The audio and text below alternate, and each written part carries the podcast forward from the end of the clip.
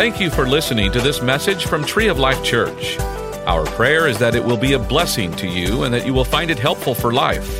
So open up your heart to receive God's word for you. Hallelujah. Oh, hold on a second. There's a Vaporeon that just showed up on Pokemon Go. I'm just kidding. I'm just kidding. I thought, I was trying to think of a, you know, icebreaker joke or something to, I thought that would have been a good one.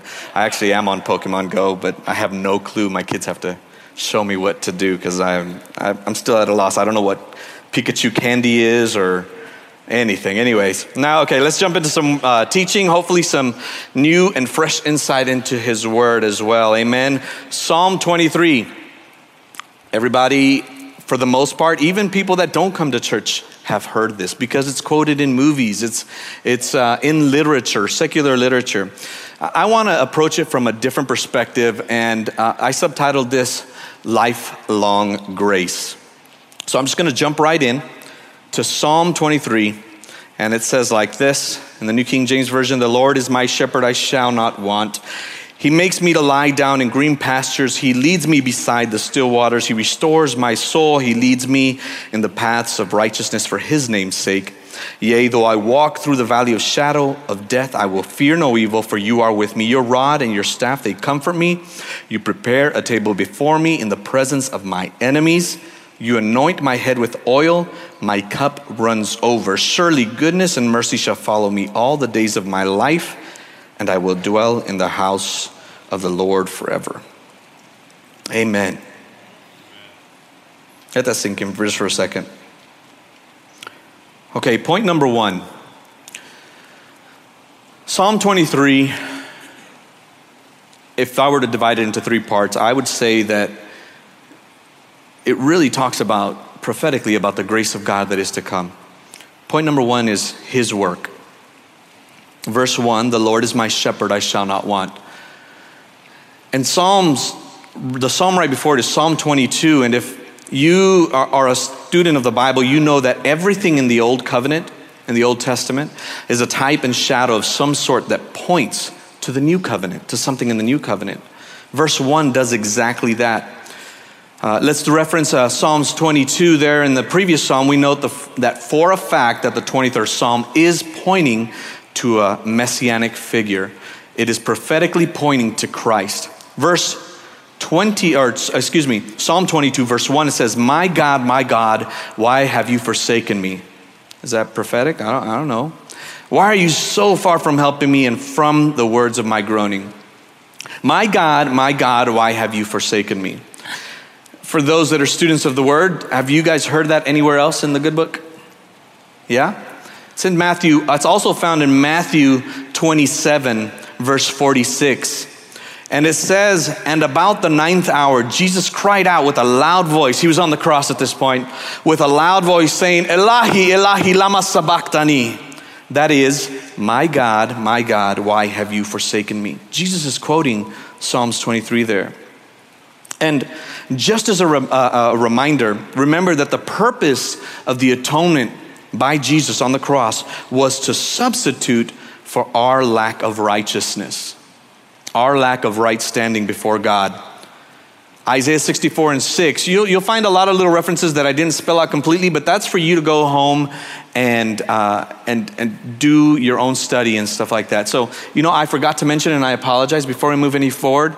Uh, if you did not receive the notes, please raise your hand. And, oh, I apologize, I might have caught the ushers off guard, but please raise your hand and, and the usher will, will address that. Okay, looks like everybody got their notes. Okay, so Isaiah 64, verse 6 says, But we are all like an unclean thing, and our righteousness are like filthy rags.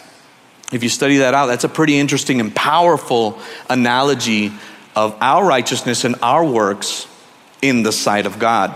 That's why the atonement of Jesus Christ was so necessary. We needed that substitute. You know, just an interesting note on types and shadows because uh, Holy Ghost was not yet manifest fully in the world. He was present, right? He was present, but he was not manifested in the people. Moses was instructed to write commandments on tablets of stone so that men's hearts would turn and repent. In the new covenant, Paul tells us in 2 Corinthians 3 3, clearly you are a letter of Christ, ministered by us, written not with ink, but by the Spirit of the living God. Not on tablets of stone, get this, but on tablets of flesh, that is, of our hearts. In other words, initially the law was written on tablets of stone to cause men to repent, but the shepherd's sacrifice, Jesus, made it so that now the commandments would be written on the tablets of your hearts, your hearts of flesh, so that men would then turn to him. He flipped it. He said, I'm going to write it down on you so then you'll repent. That'll cause you to repent. As opposed to repent, here are the commandments. Repent, do this, do that. See, he always intended to be our fulfillment. He does the work. He now does the work.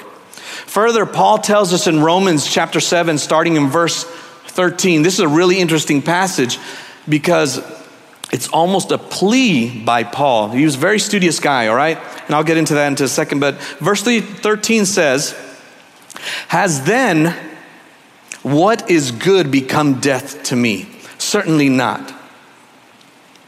But sin, that it might appear sin, was producing death in me through what is good, so that sin through the commandment might become exceedingly sinful. For we know that the law is spiritual, but I am carnal, sold under sin.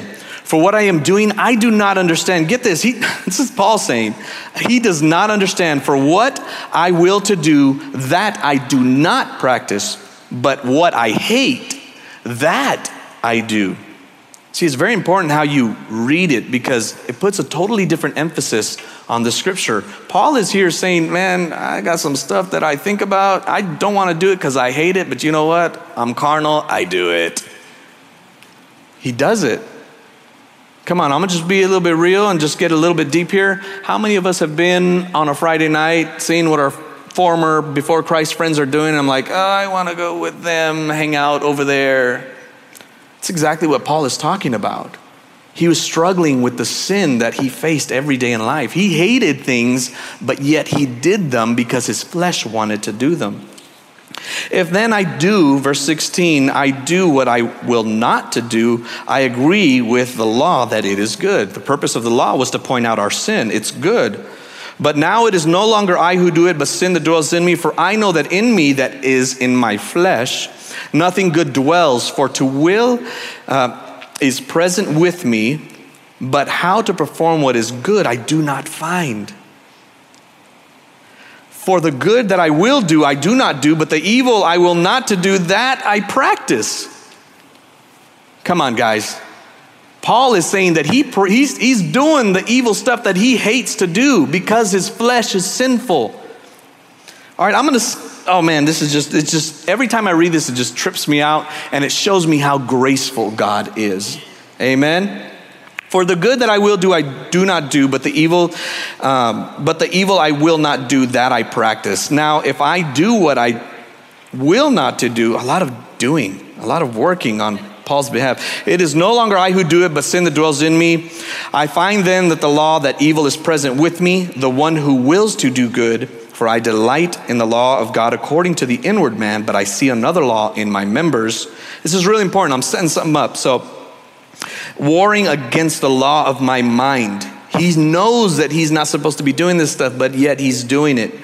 And bringing me into captivity to the law of sin which is in my members. Oh, wretched man that I am. He's feeling guilty. Oh, how many of us have been there after we've done something we weren't supposed to do? Hey, I'm there. I said something I wasn't supposed to. I acted. I thought something that was probably not of God. All right, we're, we're all there, right? O wretched man that I am, who will deliver me from this body of death?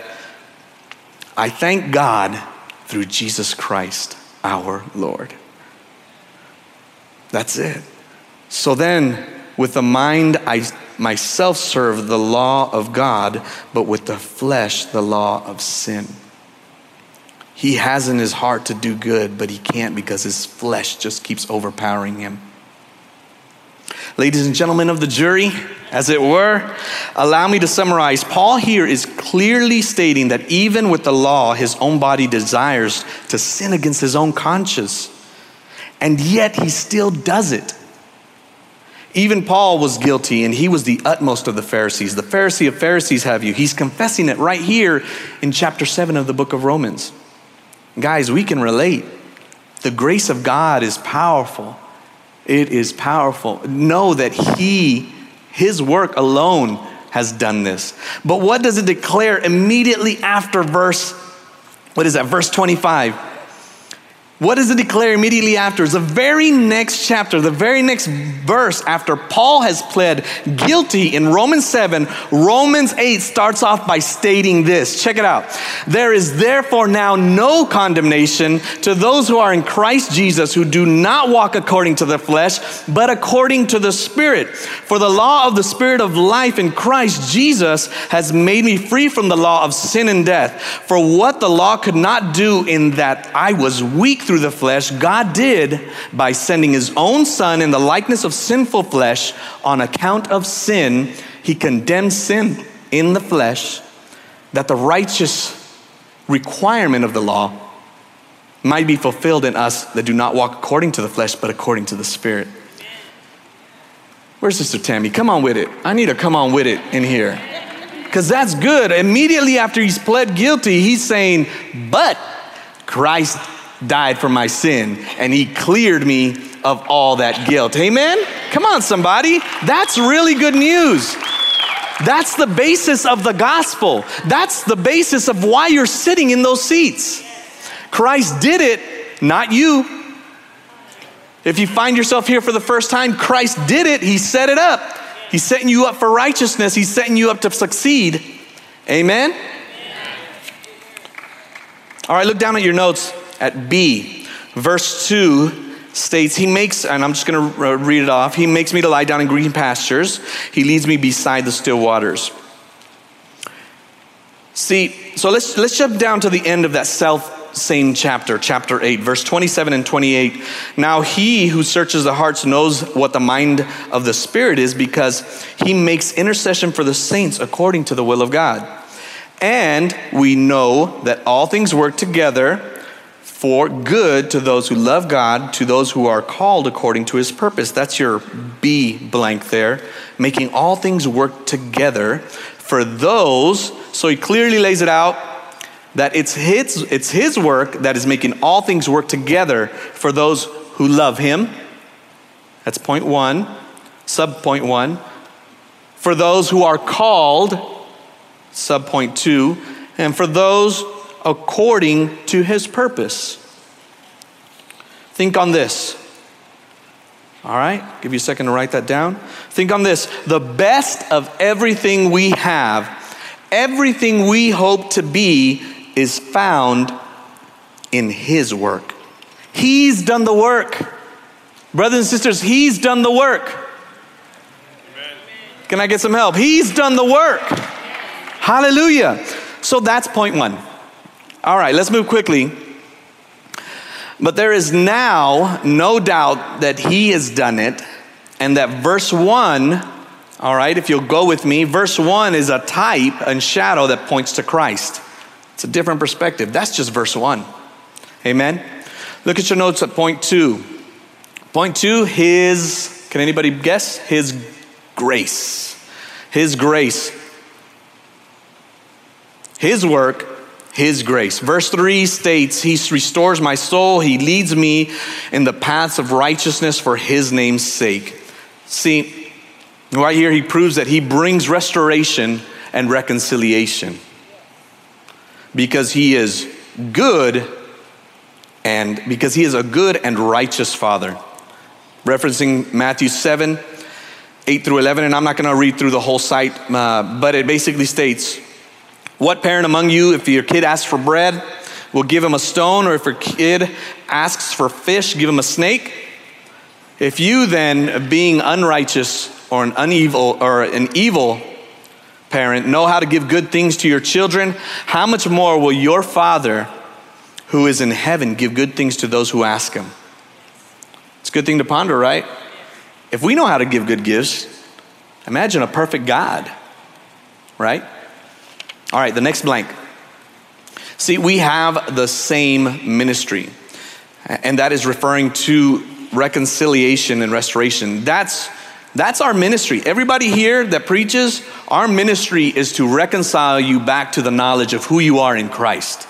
Everything points back to Christ. Everything points back to the work that He did. That's everyone's ministry. All right? It's not to condemn, it's not to judge, although we are to build our brother and sister up. Everything is to reconcile us back to Christ. Amen. Matthew 7 12, that reference says, Therefore, whatever you want men to do to you, do also to them, for this is the law and the prophets. It's kind of like the golden rule, right? And he wants us to reconcile others to God. Verse, uh, excuse me, 2 Corinthians 5 16 through 18 states, Therefore, from now on, we regard no one according to the flesh. Even though we have known Christ according to the flesh, yet now we know him thus no longer. We don't know Jesus in the flesh, we know him in the spirit. Do you understand? Amen. Therefore, if anyone is in Christ, he is a new creation. We repeat this uh, a lot of times for those that are part of the tree family. We are a new creation. All things have passed away. Behold, all things have become new. And here's the key verse. We stop sometimes there, and that's a great verse to ponder on, but we stop because here's where Christ lays it out, or Paul lays it out for us as Christians. Now, all things are of God who has reconciled us to himself through Jesus Christ. Look at, look at, look at. look at Linda, Linda, look, look at Linda. Sorry, I remember that YouTube video.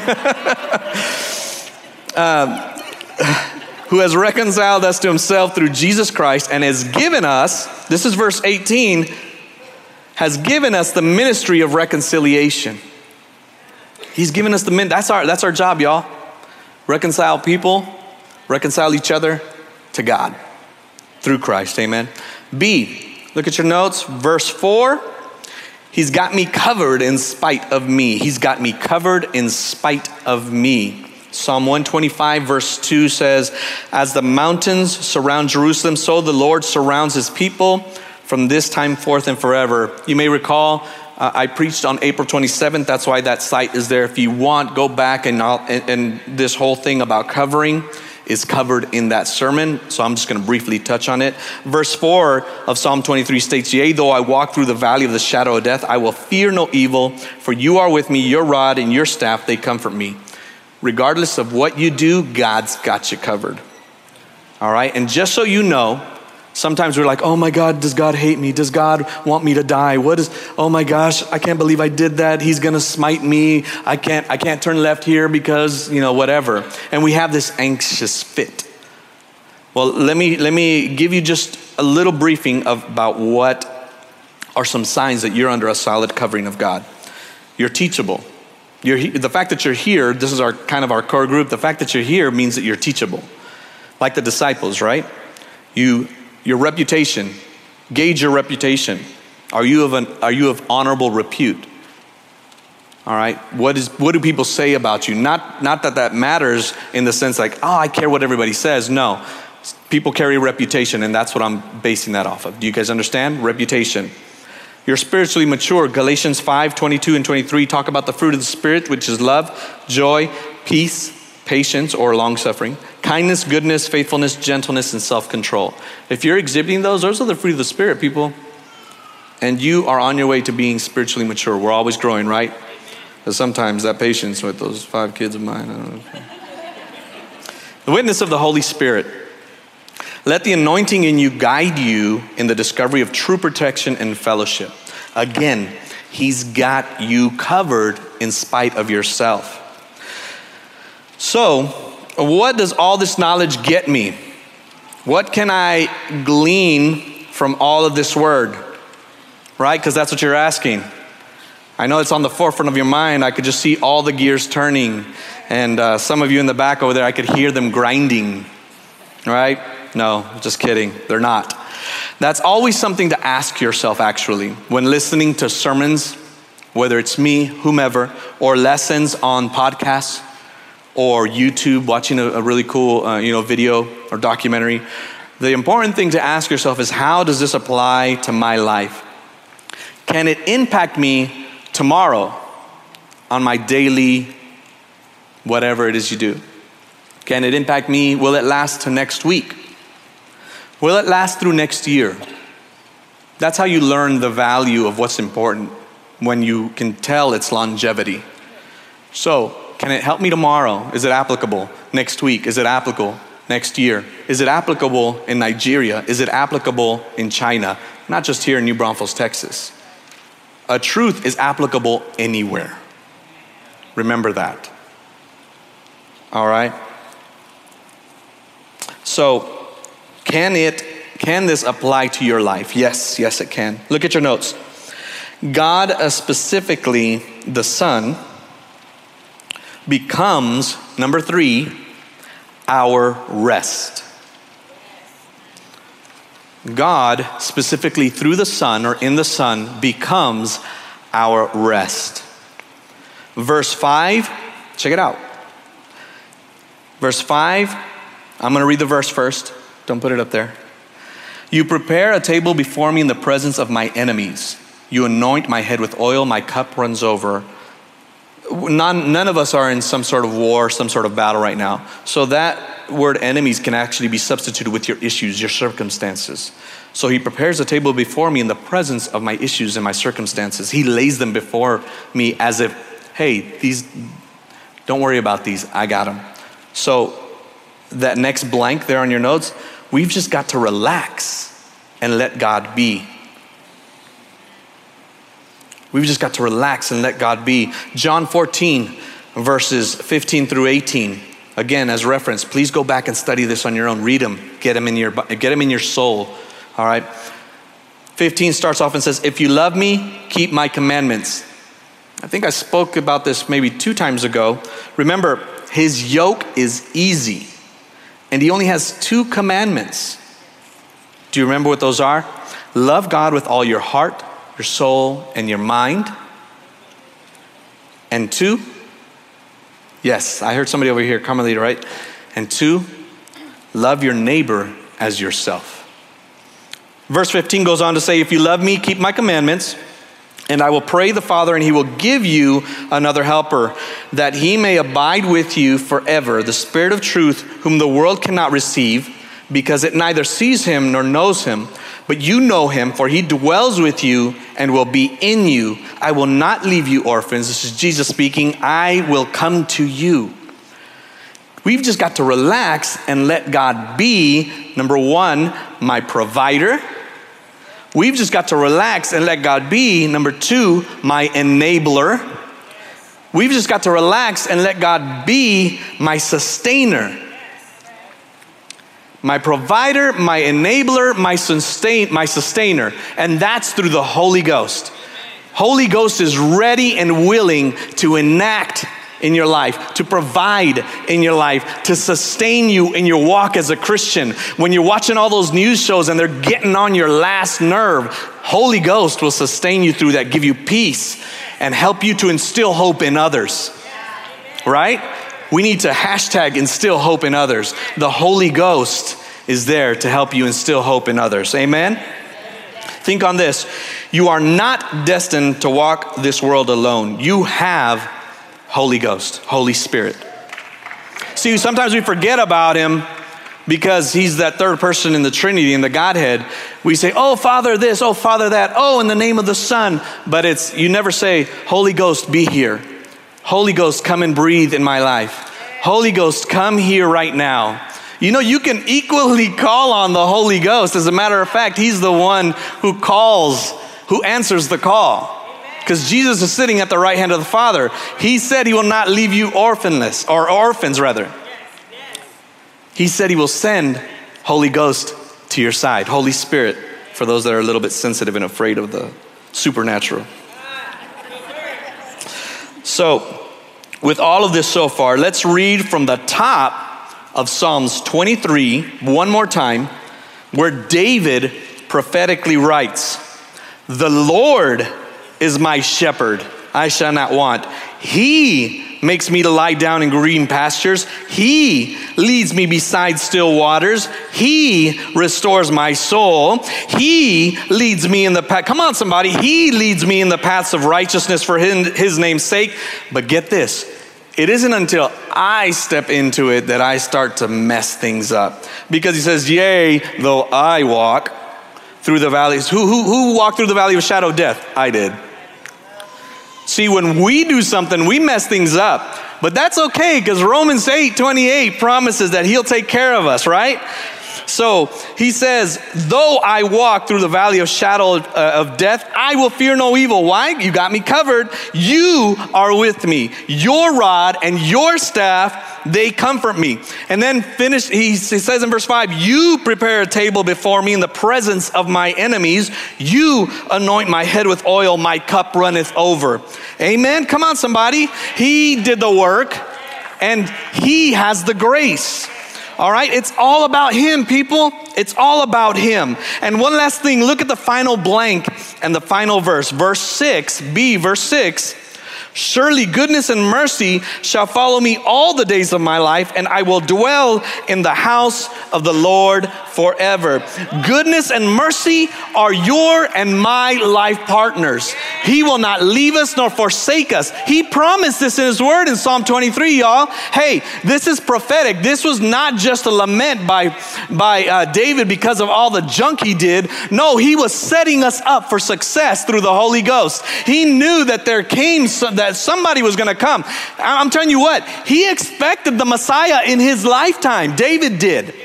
He expected the Messiah in his lifetime.